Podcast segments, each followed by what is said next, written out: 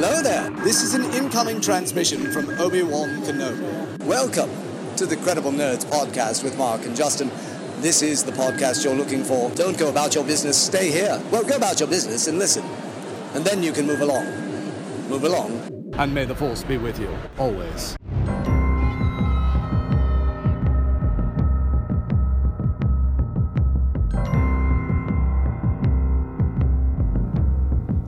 Everyone, to the Credible Nerds Podcast. My name is Justin, and today we'll be talking about The Mandalorian Season 1. We'll be doing a, review of Chapter 3 called The Sin. And this episode was written by the man himself, Jon Favreau, who's kind of a he's in charge of the, the, series. He's one of the executive producers, so he's able to write and even direct a couple episodes. But this episode was directed by Deborah Chow. And from what I understand, she's, at least at this time, she's going to be directing some of the upcoming episodes of the Obi Wan Kenobi series. So she's kind of making her way into this Star Wars uh, Disney Plus arena. So I thought this episode was pretty good by her. So that's good news that she's going to continue to uh, direct more episodes of Star Wars shows. So uh, we'll talk about this episode, The Sin, and we have some help with some fellow bounty hunters, some fellow Mandalorians that we've invited onto the show. We have our returning guest host, Nathan Carlson. Hello, everyone. And Blake Williams. Hey, everyone. So, welcome to the show, guys. Uh, we've done two previous chapters, uh, chapter one and chapter two. So, we'll be finishing out uh, the full eight chapters at some point, hopefully before season two starts. But uh, we'll we'll finish out this season one and then go from there. But um, so, welcome back to the show. Glad to have you guys. Good to be here. Thank you. So, we've all recently rewatched this episode in preparation for uh, recording this episode. How was it sitting down? I think we all watched it together back in uh, November of last year, so it's been almost a year. How was it uh, sitting down and revisiting the show? Was it still entertaining almost a year later? Was it interesting? Kind of your overall take on it. What do you think, Blake? Yeah, no, still still had me going. In fact, I've watched it I think I watched it again uh, uh, about three or four weeks ago as well. So still entertaining, kind of interesting after watching the, the, subsequent episodes, going back to this one and and uh, having seen where some of this where the story goes. Uh, coming back and watching this episode, it, it was fun to uh, to do that again. So yeah. What about for you, Nate? Yeah, I really enjoyed it. I, I watched it like like Blake uh, a couple months ago, and then I watched again today. Uh, and uh, you know, out of out of the episodes up until this point, this one had a lot of action, had a lot of. Uh, it was quick paced, and uh, it was exciting, and uh, you kind of get a little more deeper into the world and the universe at this present moment, learning a little bit more about the child and and there's some Easter eggs in here, and yeah, it was a great episode.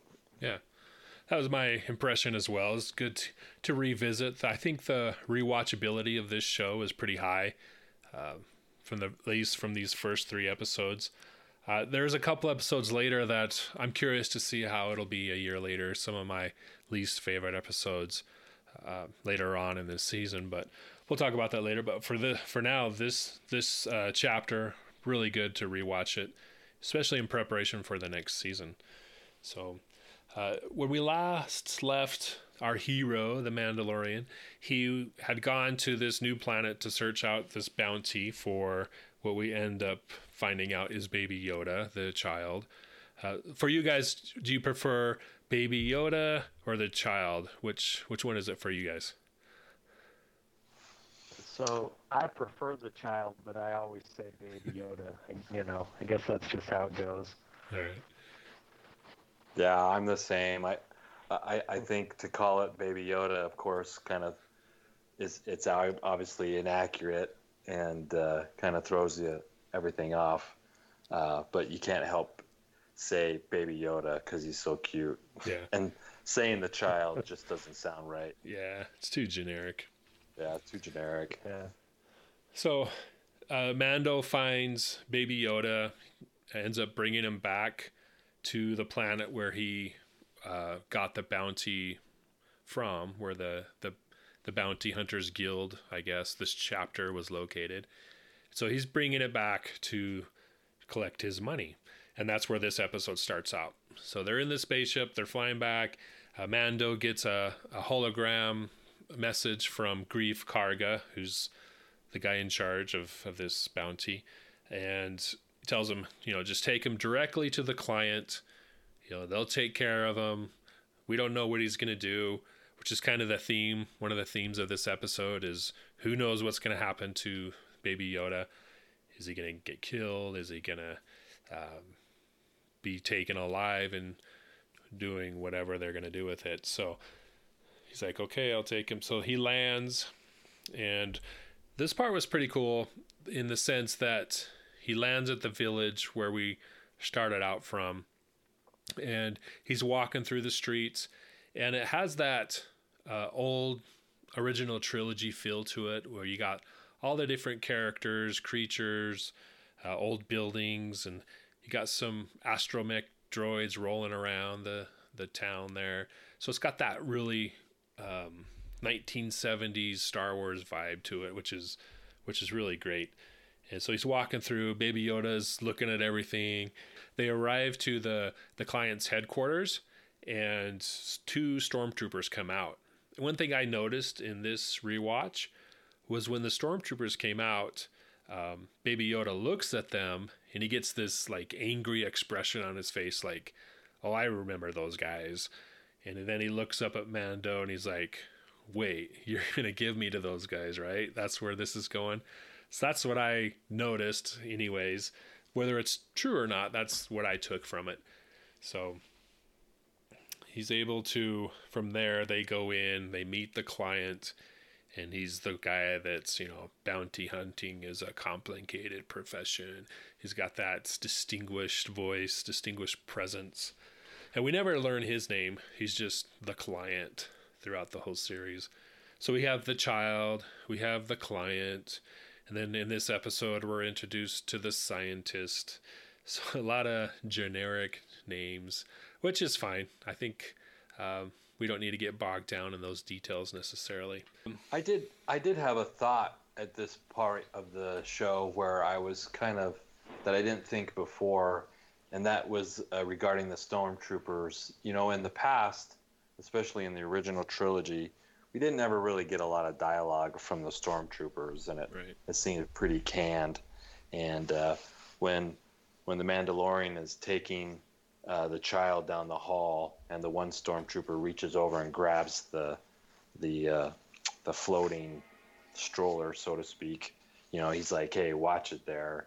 Uh, you know, be careful with that." And he's like, "You be careful with that." and anyways, it, it, didn't sound. You know, it. I, I got the the thought or the impression. I'm like, that doesn't sound like a stormtrooper.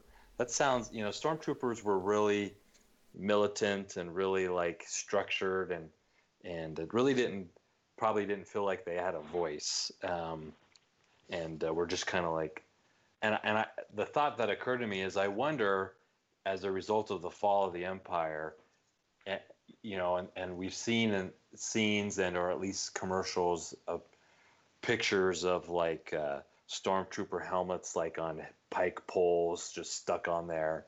And, and I just wondered I thought to myself, you know, I wonder if some of these stormtroopers were even stormtroopers, or they were just kind of like thugs who just found a dead stormtrooper and just picked up their armor and are like, just hey, I got me some, I got some some stormtrooper armor, and they're just kind of like walking around because they look pretty dirty, they look pretty, you know, battle worn.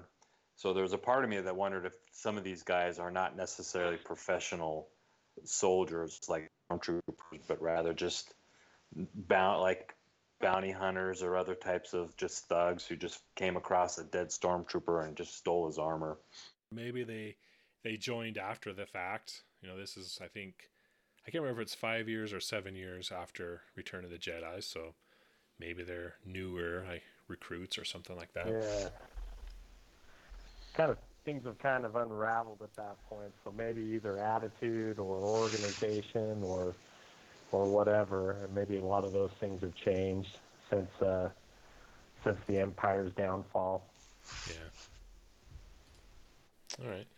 And they, you know, their armor's all scuffed up and dirty when typically in the past it was clean. They would, if it got dirty, they'd clean it because they were, you know, part of this big organization. But now it's, from what I understand, the the Empire is obviously just, you know, no longer an organization. There's all these splinter cells.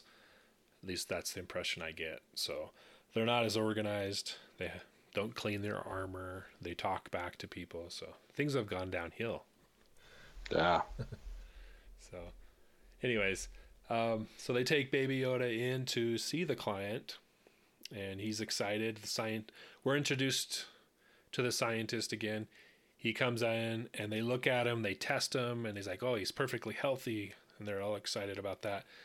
And so then we're introduced to um, the Camtono, and so the Camtono is that container that has all the Beskar plates in it, and that's one uh, Star Wars trivia nugget is we first saw this in uh, Empire Strikes Back on Cloud City.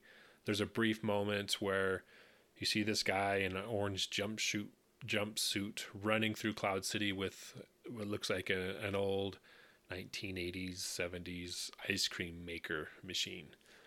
And so the fans after you know we watched that movie many times and people have noticed it and like what's that guy do running around with an ice cream maker and people have theorized and speculated what what is that thing so finally uh, Dave Filoni and Jon Favreau have clarified that for us. It's like a, a safe or you know something you carry valuables in. So yeah, great little Easter egg and yeah. nod to the to the uh, the Empire Strikes Back movie, yeah. and uh, I know a lot of cosplayers who love to dress up as that character. Yeah. and uh, and run around with their ice cream makers at at Star Wars uh, conventions. So yeah, yeah, that was a great little scene.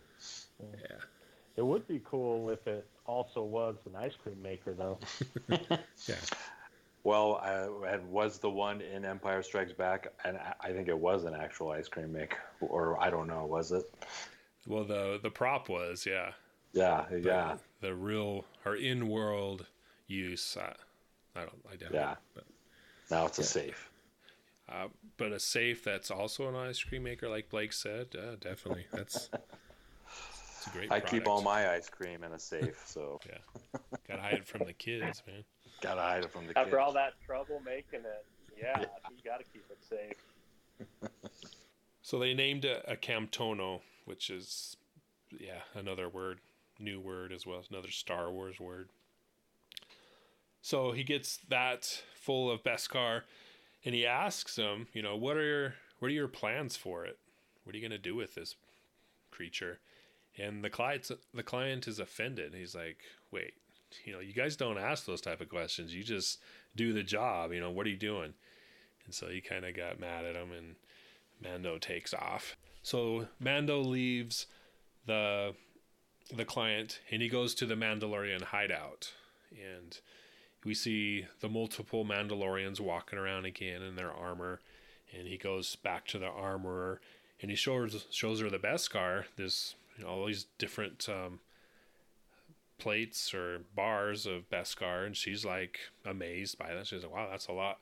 And so they talk about how they're gonna make him a complete set of armor out of this Beskar. When before they had just made, uh, I think it was a sh- some sort of plate on his was it on his leg. So shoulder.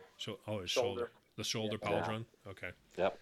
So they first they had just made that small piece, but now he's going to get the full armor set. So, and this is where all these other Mandalorians that were in there, they come walking in and like, hey, what's going on?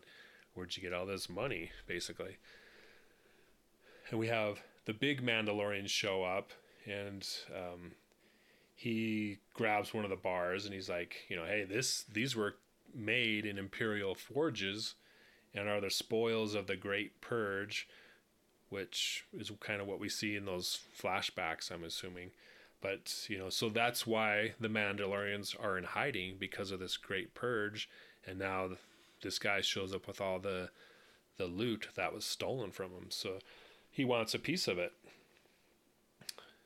Yeah, that was an interesting scene. Um, you know, and subsequent, you know, they have a knife, they have a fight, they kind of have a battle.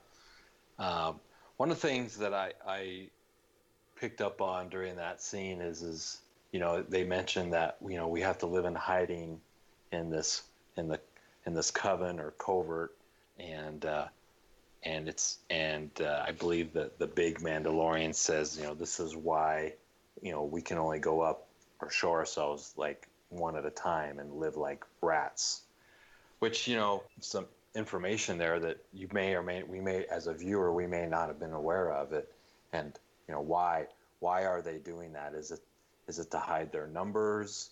Is it to uh, kind of because they feel why do why do they feel threatened? Because the Mandalorian he he can go up and walk around and he doesn't get automatically attacked. Um, so why why the need to feel like they have to live in hiding? I'm not quite sure, because it isn't just for the because they obviously can go out, but obviously they feel like a need to hide their numbers. I would imagine so they they don't want people to think that they're growing again and kind of becoming a, a force to be reckoned with. Uh, but th- that's just conjecture on my part. Well, it's interesting because that piece of it, and then getting ahead of it a little bit at the end, they talk a little bit about the Republic, and uh, you know, I think when when uh, when the Mandalorian is talking to Greef, he, they, they talk a little bit about, hey, call the Republic, you know, report report this little sect to the Republic, and, and have them go in, and then kind of scoff at that, because oh, you know, that's what the Republic is for, and so I kind of did the same thing, thought about where where's the Mandalorian fit into this whole new world, right? Because they're kind of hiding.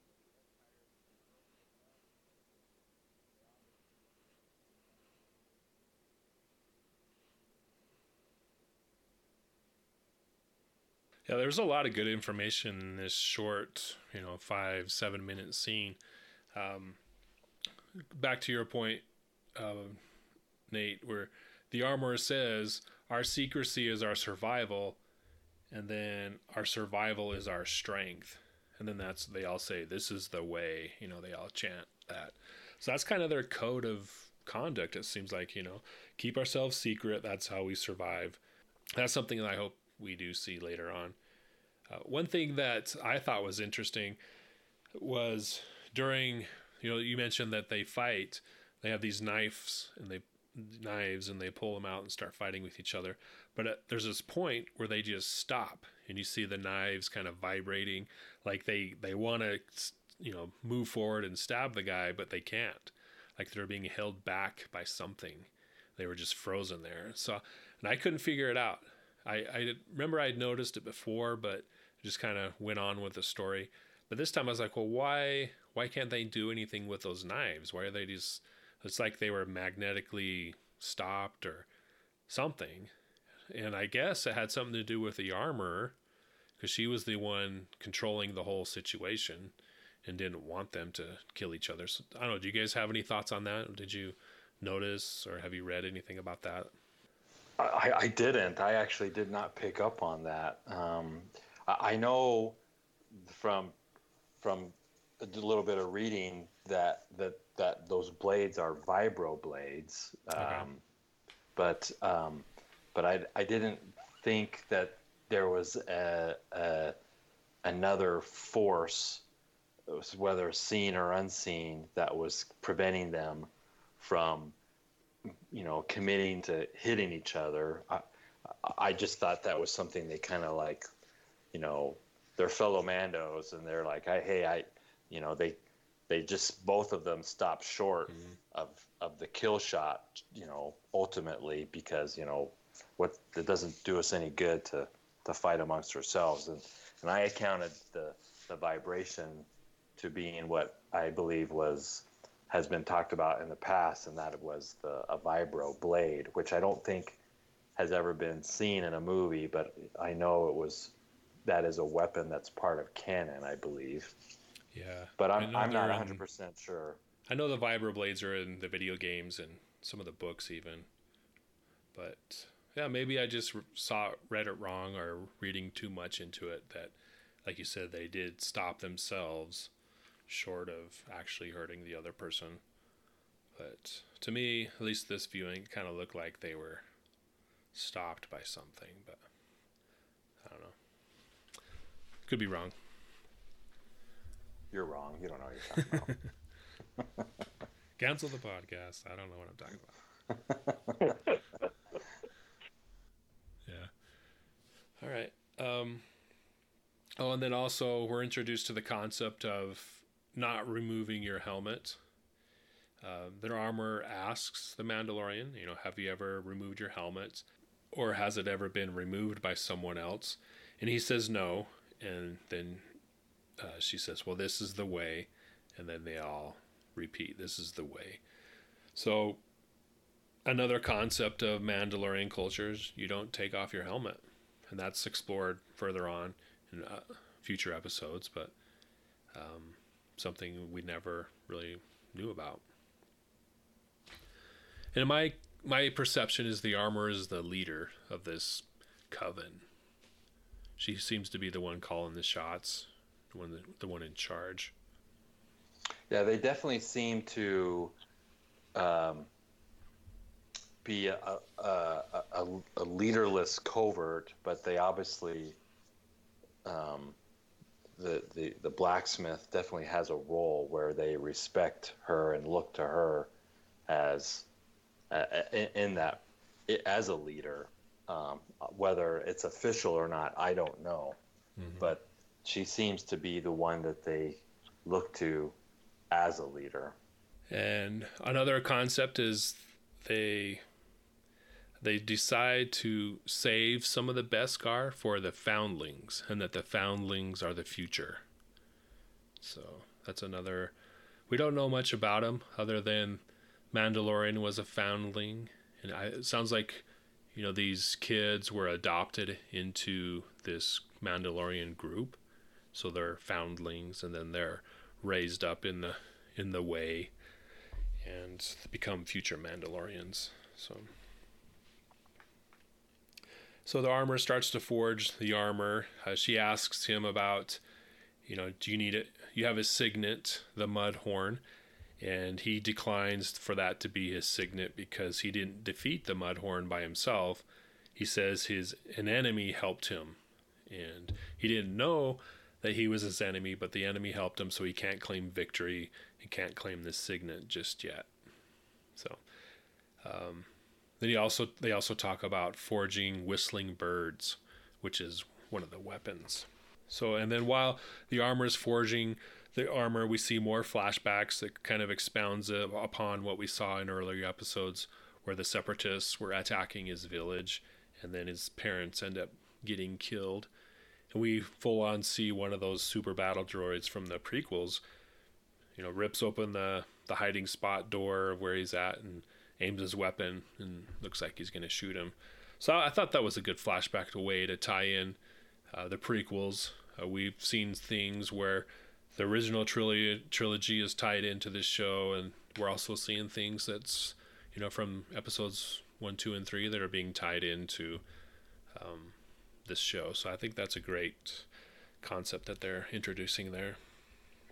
Well, and it was, you know, this was an interesting episode because it's, I mean, it's it's a pretty deep episode where it really explores the Mandalorian as who he is, what he stands for, and and kind of that, uh, you know, that I guess inner struggle that he has with how he handles this whole situation. He's kind of got the the code of the bounty hunter. He's got the code of the Mandalorian, uh, and then also as kind of his history as an orphan and these flashbacks. I think it kind of adds to that that, that struggle that he has in this episode where this chapter where he.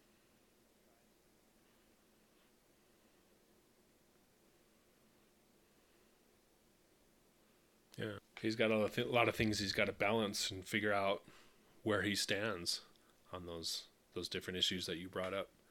So we'll get back to that later when he does have to make those hard decisions.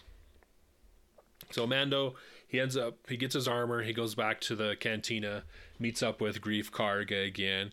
And this was part, this part was kind of cool. You know, he shows up, he's all leveled up in his Beskar armor, it's all shiny, and everyone's looking at him, and they're like, "Oh, it's him. He's the one that, you know, pulled off that job and got paid." So they're all jealous of him. He's looking nice.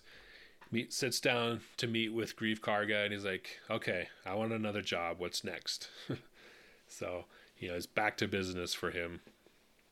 And one thing we learn in this situation is uh, he does ask him, "How many other fobs did you give out? You know, how many other bounty hunters were involved looking for Yoda?"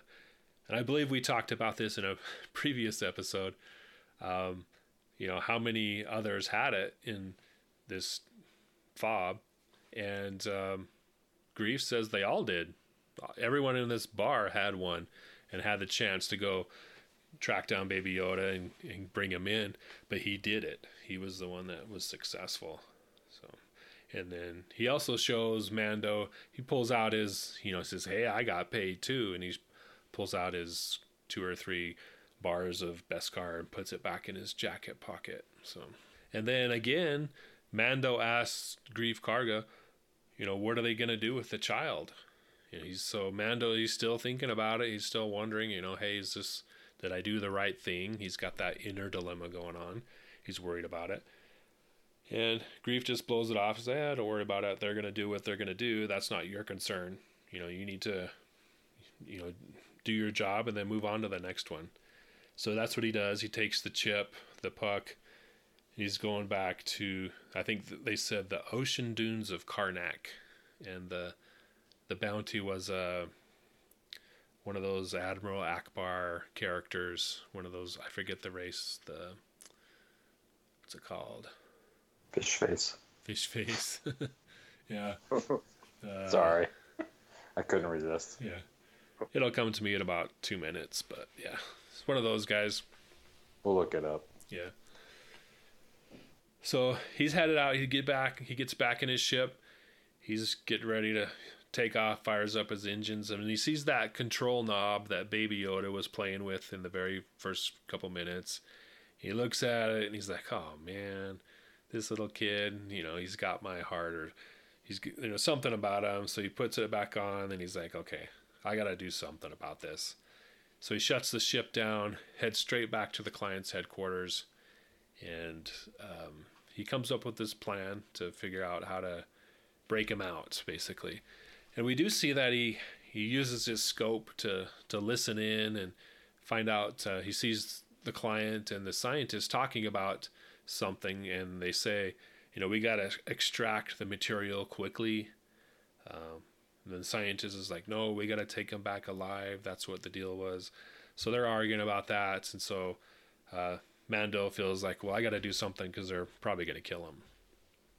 So that's he comes up with this plan where he creates a distraction in the front and then goes around back and blows up a hole into the wall and starts going in and um, fighting multiple stormtroopers, you know, to get to, to Baby Yoda.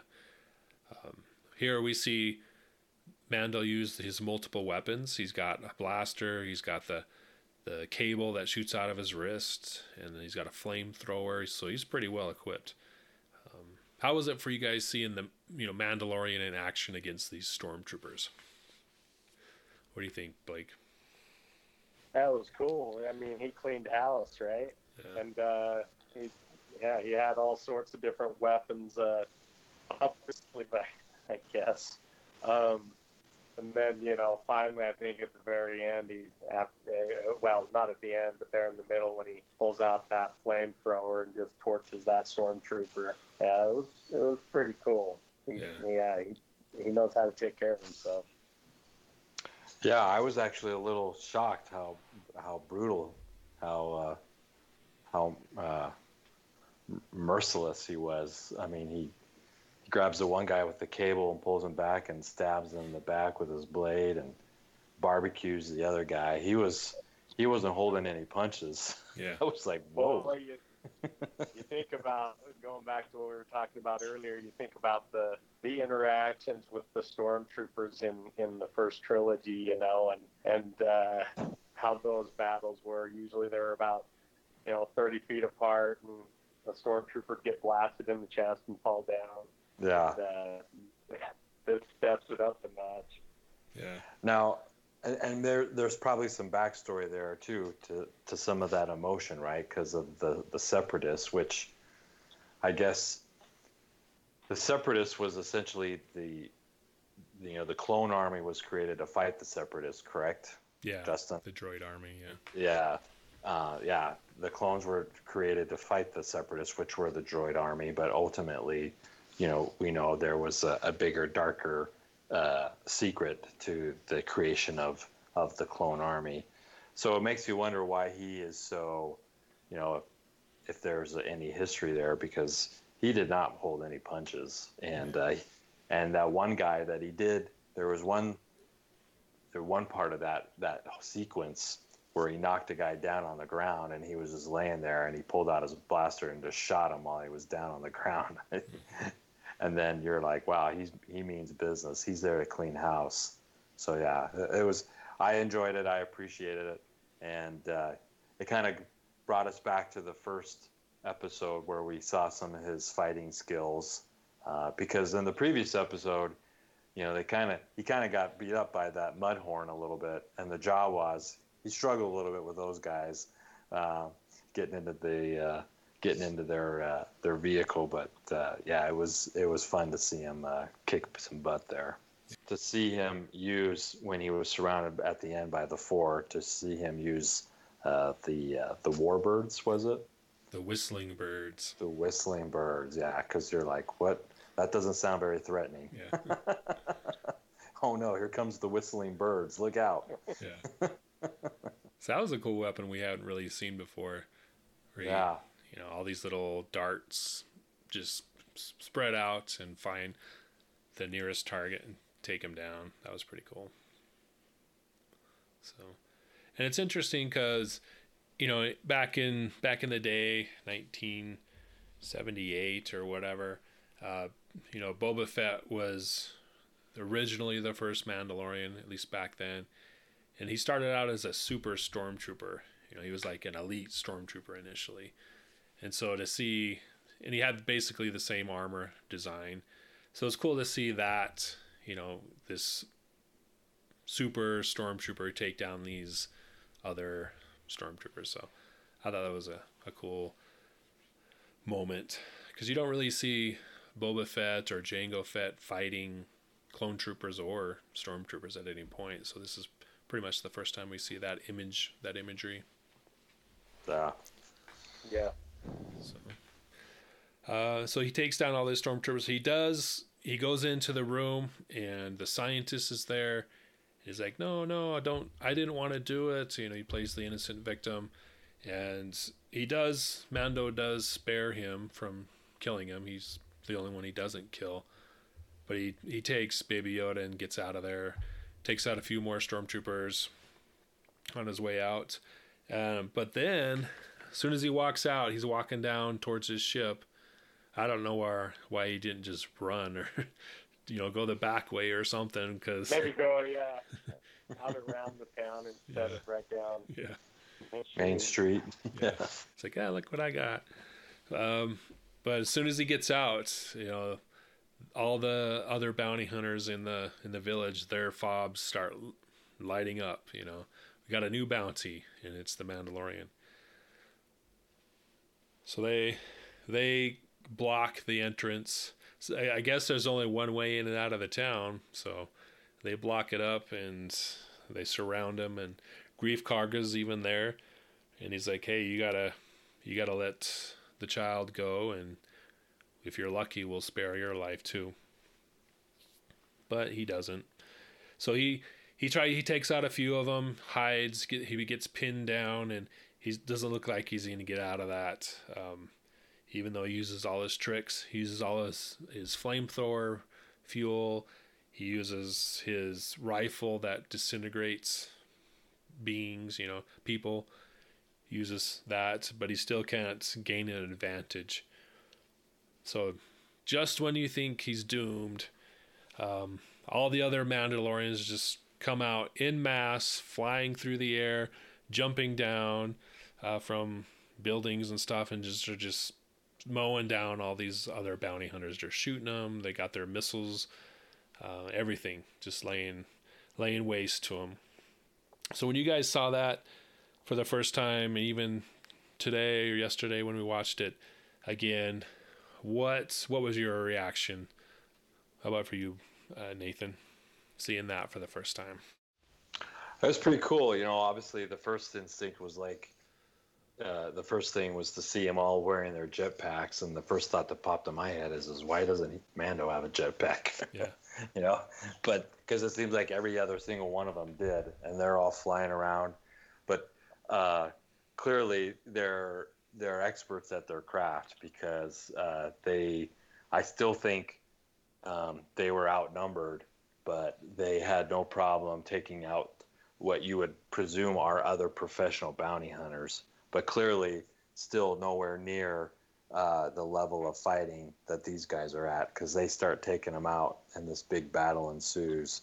Uh, and uh, it, it, was pretty epic and a lot of marksman shooting, which I appreciated. You know, Mando's got his long rifle and he's taking those guys out, turning them into dust. So great scene, great sequence, really great pace. Uh, loved it, really enjoyed it. Well, and you know, whenever whenever you have that scene where the, the cavalry comes at the, at the last moment and and, uh, and saves the day, that's always pretty fun and pretty exciting. You know, it kind of it kind of made me think a little bit about that. You know, the the the Mandalorian way, and and you know that saying, "This is the way." I mean, for them to come up and stand beside him, kind of regardless, it, it kind of shows how important that higher law is or that way of life is of the Mandalorian. So uh, it's a pretty cool scene for sure. Yeah, and they they obviously, but not obviously, but they revealed themselves, right? And up until this point, they've been living in secret. And and we we learn later on towards the end of the episode that, you know that that this was this they by revealing themselves all together at once, it was more than just you know, it had a, a bigger impact on, on, on the covert, or uh, as they called them, uh, as they called their group, and uh, they were going to have to move it, and because their their secret was blown.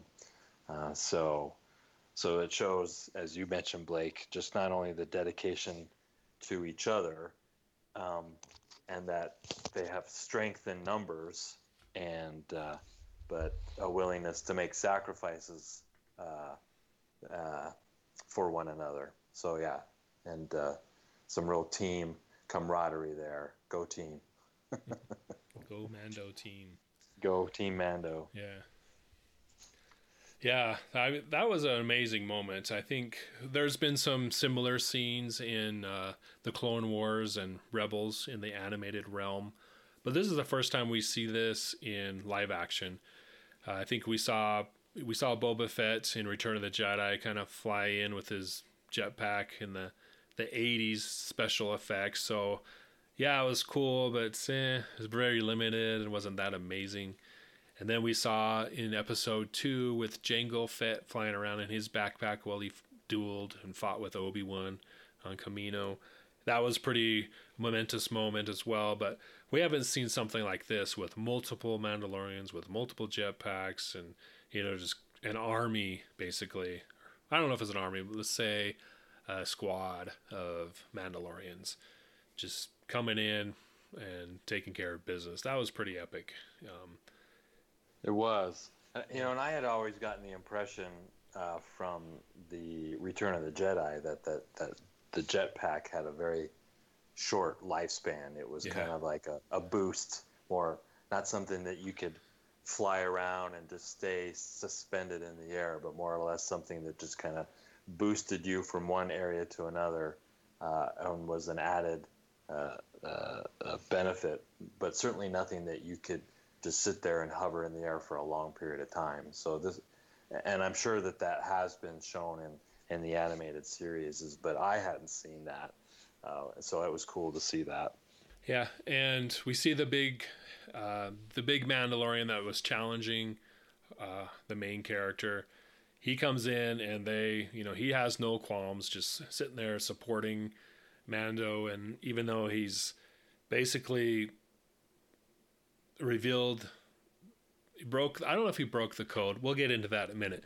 But he made it so they have to leave, you know. Instead of being angry, he's like, "Yep, we're here to support you."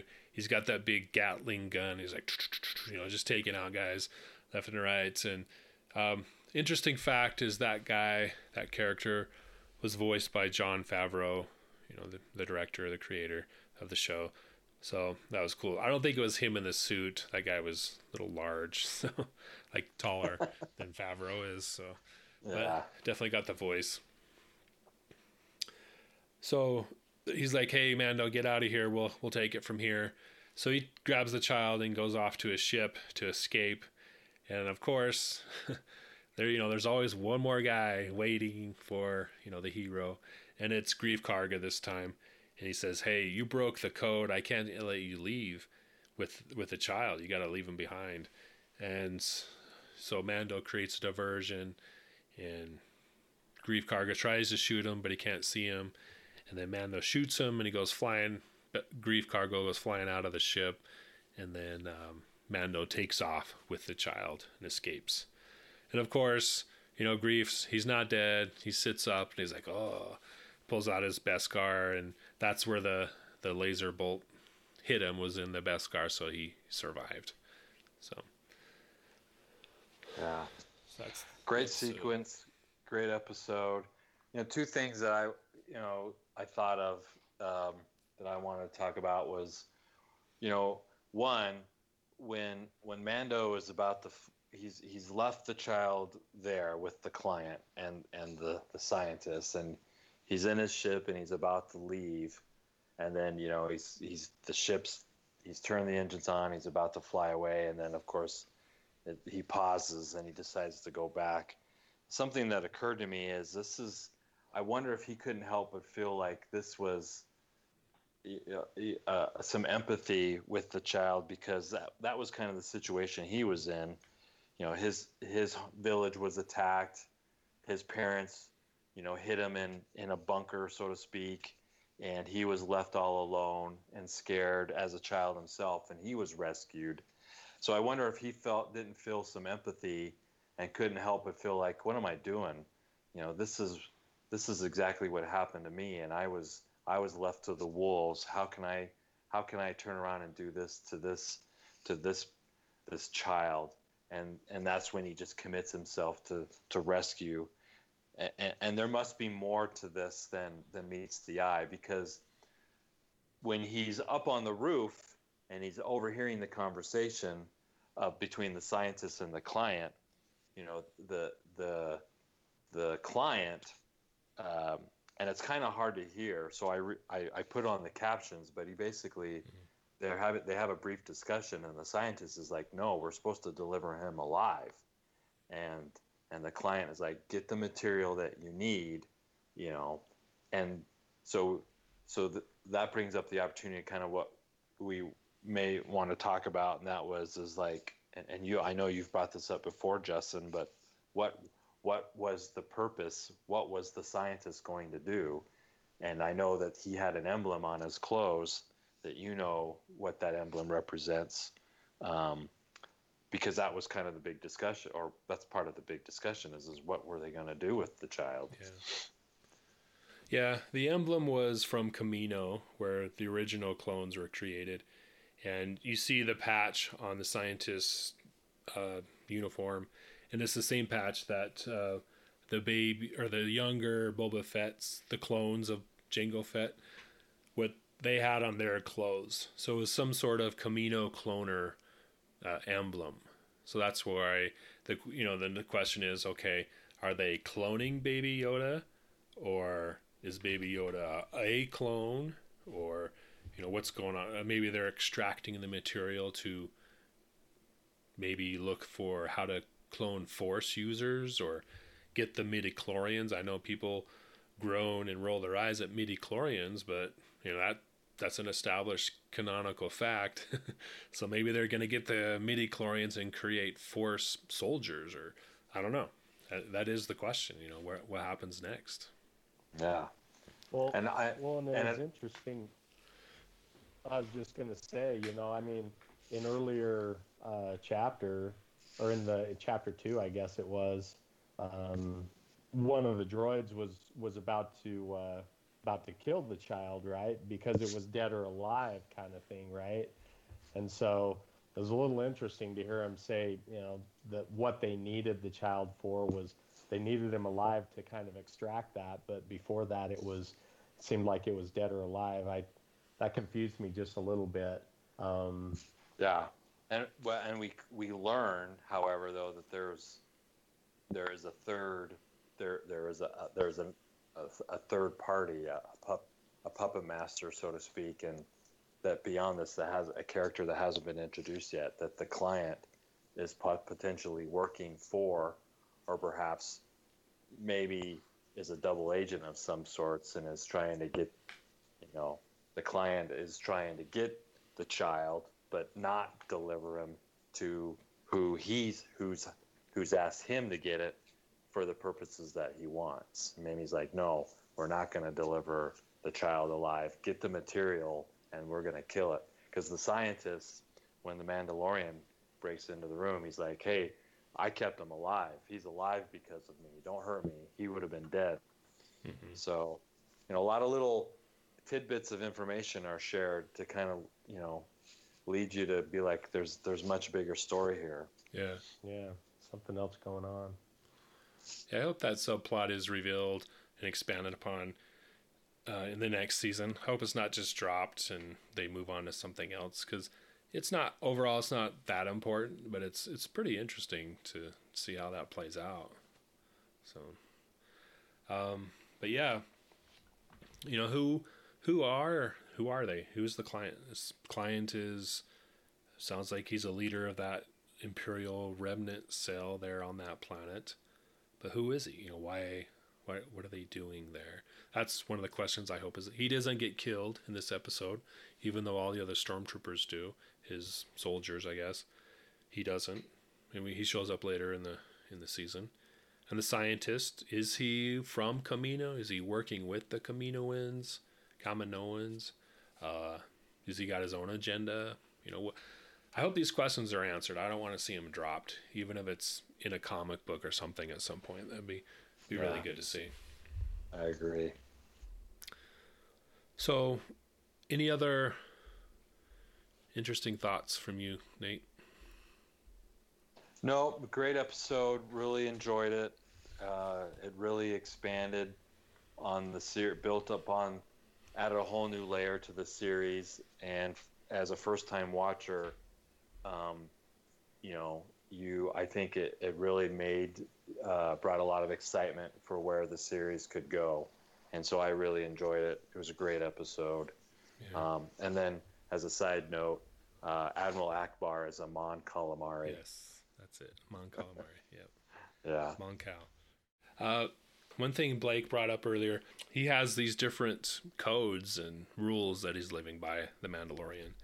And so I guess my question is uh, did he, first of all, the, the episode's titled The Sin.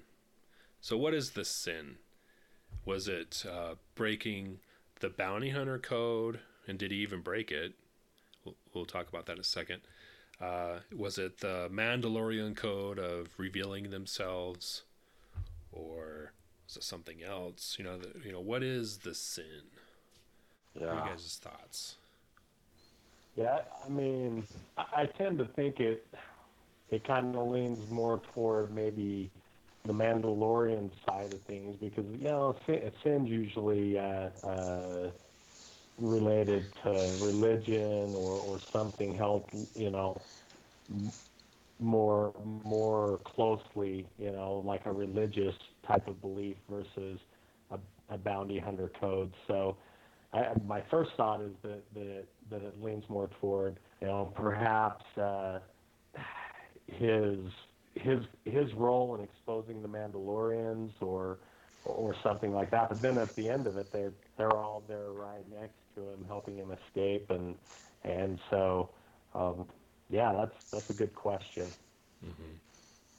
Yeah, I, I tend to think the other way. I tend to think that well, I think it's both. I, I think the obvious answer is that he broke the the guild code, right? Because that seems to be brought up a lot in the episode. That that it's hey, you know, you don't ask, right? When he delivered the when he delivered the child, he's like, hey, you're you're you don't ask what we're what we're doing. That's that's against the that's against the code. And then when he goes to speak to um, you know the guy who hired him, what's his name? Greef Karga. Yeah, when he goes to speak to Greef Karga, he's like, "Hey, what are you gonna do with the child?" He asks again, and and he brings says the same thing. You know, what do you care? You know, that's against the code. But I I do think it kind of it does overlap, and ultimately there is obviously uh, some religious uh, connotation to the term sin, and whether Mandalorian is a religion or not, I don't know. Um, and I, I certainly he personally didn't cause the covert to reveal themselves, but perhaps by him going back and stealing the child back away from the client and creating this situation where they had to defend they felt like they had to defend their brother in arms you know it was it was a sin but mm-hmm. yeah that's it, uh, uh, i did at the at the beginning of the episode when they flashed the title uh, that is certainly something that I thought about myself. Was like, what? Why are they calling this episode the sin? That's weird. Yeah. Yeah, I wondered, did he really break the code though? I think maybe questioning, hey, what are you going to do with this child? I feels it seems like that was breaking the code. But as far as you know, he delivered his bounty. He got paid. He left. The job was done. So going back, did he break the code? I mean, I think he had some insider information, but did he break the codes? He he went rogue basically. So I don't know. yeah. know. He did the job and he got paid, and then he came back and kind of like a kind of like a drug deal gone bad, right? Yeah. Yeah. He delivered the goods and then he stole the goods back after yeah. getting the money. Yeah. So He's but the yeah. Sonny Crockett. He's the Sonny of Crockett of Mandalorian. Yeah, you have been watching a lot of Miami Vice. so who's Gets Crockett? On a jet boat. I mean, yeah. Yeah. Who's Tubbs? it's got to be uh, Greef Karga, right? They were. Yeah. They end up working together later on. So. They do, and and uh, which is you know, and obviously a whole nother topic, and which I was glad. I mean, I didn't think he died because I was like, but I, but not really being familiar with the series at this point, you weren't sure how ruthless they were going to be with killing off main characters. Um, so I was, I, I, didn't think they killed him off, but I, you never know. So I was relieved to see that he was still alive, and and that he plays uh, ultimately, as we know, he comes back in the series. Yeah. And he's in season two as well. He's yeah. in the trailer. So that's good yes, news. he was. Yeah. So. Speaking of which, what a great trailer. Yeah. So good. yeah, yeah, I'm excited for it. So we see we see him go to different planets, which I thought was good because although he does leave world I think twice the initial episode where he goes to get the child, and then the next episode he leaves and comes back. Oh, he does go back to to the prison. So, yeah, so I guess he leaves a couple times, but my point is it'll be good to see in this new season the different worlds and see how they expand um, everything. Kind of yeah, like after the empire has fallen. Mm-hmm. Yeah, interesting. I'm excited to see that too. Well, yeah, and I mean, I'm you know you expect to see some some Jedi in, in the mix on this, as as that that seems to be one of the main you know underlying stories. So that'll be cool to see. Mm-hmm. And in our review of The Empire Strikes Strikes Back for the 40th anniversary, uh, Nathan and I talked about how The Empire Strikes Back expanded upon the original Star Wars by showing us new planets, going to new environments, and that enriched the saga at that time so much more. So I'm hoping this second season of The Mandalorian has that similar effect where you know we see more places, more groups, more organizations, and just you know expands everything. So that'd be it's gonna be good. A lot of great scenes from that. There's rumors of Boba Fett is gonna be in that. Um, Ahsoka Tano from the Clone Wars will be in it. Um, so yeah, a lot of cool stuff. But uh, one thing I want to encourage everyone: this episode revealed a little bit more of the Mandalorian culture that we hadn't been exposed to before. Uh, encourage everyone to go back and rewatch the or watch for the first time episodes of the Clone Wars that deal with Mandalorians. We're introduced for the first time in a show, even though it's animated, um, the Mandalorians, where they live, and even Jon Favreau makes an appearance in, in that in those episodes. He voices one of the main characters in that in those episodes. So he's he's been involved. So for this show, it's executive produced by Jon Favreau and Dave Filoni, and both those guys were involved with the Clone Wars. Dave Filoni was one of the producers for the Clone Wars. Was heavily involved in creating this Mandalorian culture storyline with George Lucas himself. That seems to it continued throughout the Clone Wars bled over into Rebels, the another animated series, and now it's in you know this show, The Mandalorian, this live action show. So if you have some time, I encourage you guys to go back and watch those episodes of the Clone Wars that deal with the Mandalorians and you know follow that timeline all the way through to to this show. I think you'll pick up it brings up the dark saber which um, comes into play later in episode eight, I believe. So definitely worth your time. So we'll review coming up next. We'll review chapter four, Sanctuary, where we find out where the Mandalorian and Baby Yoda escape to, what they do, uh, what happens next, basically. So we'll we'll re- revisit that and review that here shortly. So we want to thank you guys for for joining us here on this review of chapter three, this sin, and definitely um, check us out on social media. Follow us on Twitter, Instagram, and Facebook. Just do a search for Credible Nerds, and you'll find us there. Join us there. Join in on the conversation. We posting stuff about all kinds of different uh, universes and franchises. Not only do we cover Star Wars, but we even cover Star Trek, cover Marvel, DC, all kinds of nerdy stuff. So we're always posting stuff, talking about different franchises. So if you have a favorite one, definitely check us out. We'll probably be talking about it at some point. Unless you're a Doctor Who fan, uh, we don't uh, really do Doctor Who. Sorry, that's one of the few franchises that I just I just can't get into. So we won't be talking Doctor Who. Sorry, guys. But um, everything else is fair game. So, yeah, definitely check us out on social media and stay tuned for the next episode. So, thanks for joining us, guys, and we'll meet you at the Twilight Healing Baths with a camtono of spice. See ya. Bring your own spice. Yeah, Nate, Nate will bring the spice.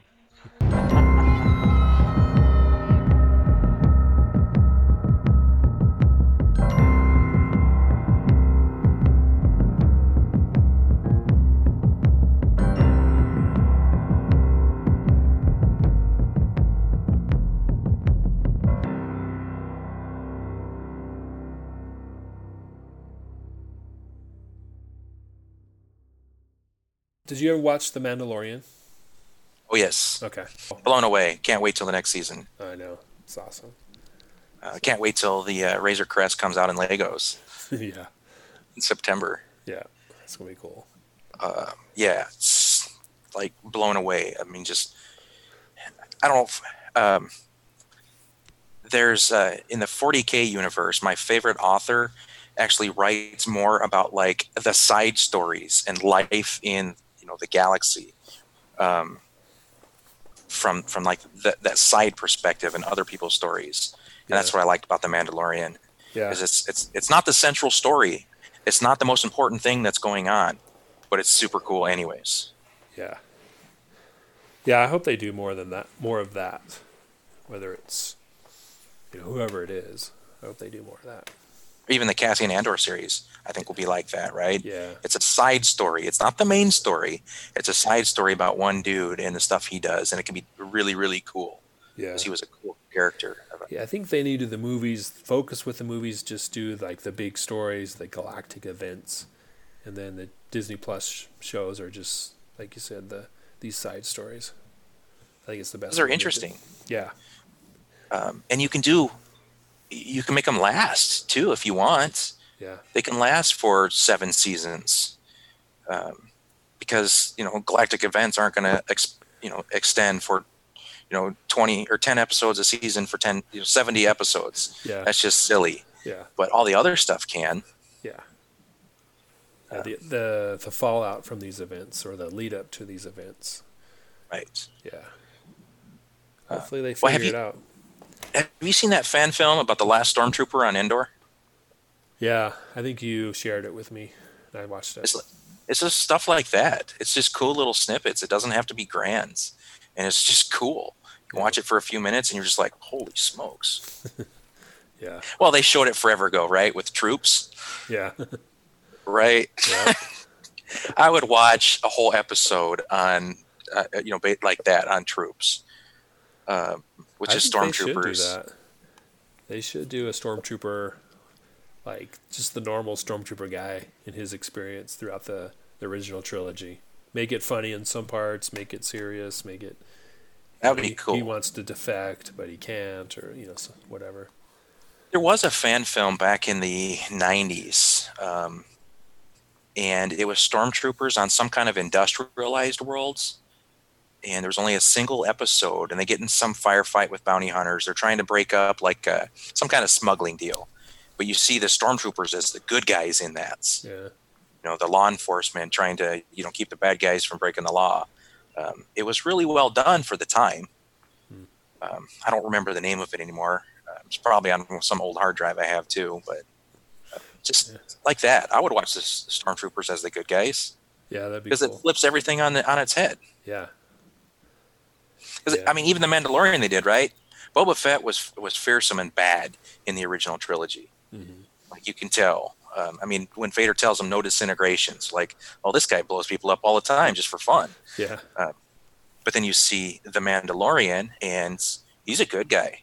He's a tarnished good guy, but he's doing what's right. yeah, So it'd be fun to flip it around, have the stormtroopers as the good guys. yeah, Because that one, even that one uh, scene with the with the storm or the the scout troopers, when they're Yeah. smacking Baby Yoda and then trying to shoot the can that's like five feet away and can't hit it, and yeah, that was great TV right there. yeah. That was something that we hadn't seen before. Right. Any of the movies or anything. So, yeah. I'm down for it.